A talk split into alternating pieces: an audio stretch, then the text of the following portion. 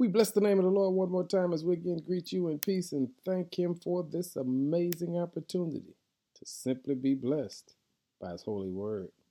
The word for the day is the work of the Lord. Ephesians 2 and 10 says, For we are God's masterpiece. He has created us anew in Christ Jesus, so we can do the good things He planned for us long ago. One thing we've got to be very clear about is who Jesus is. Because when you can see Jesus for who he is, we begin to see ourselves for who we really are. We are God's masterpiece, which simply means we are a work of outstanding artistry, skill, and workmanship.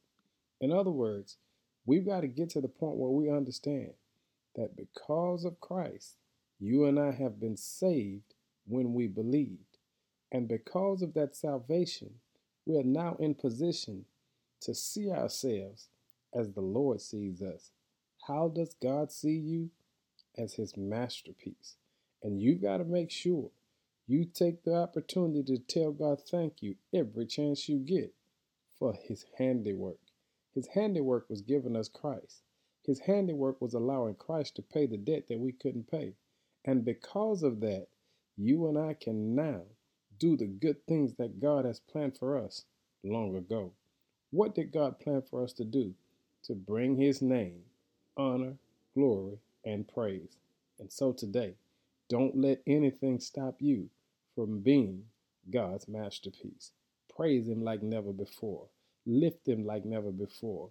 Exemplify Him like never before. Let this world see that Jesus still lives because He lives in you. Hey, family. Be God's great handiwork and bless Him like never before because you know He's worthy.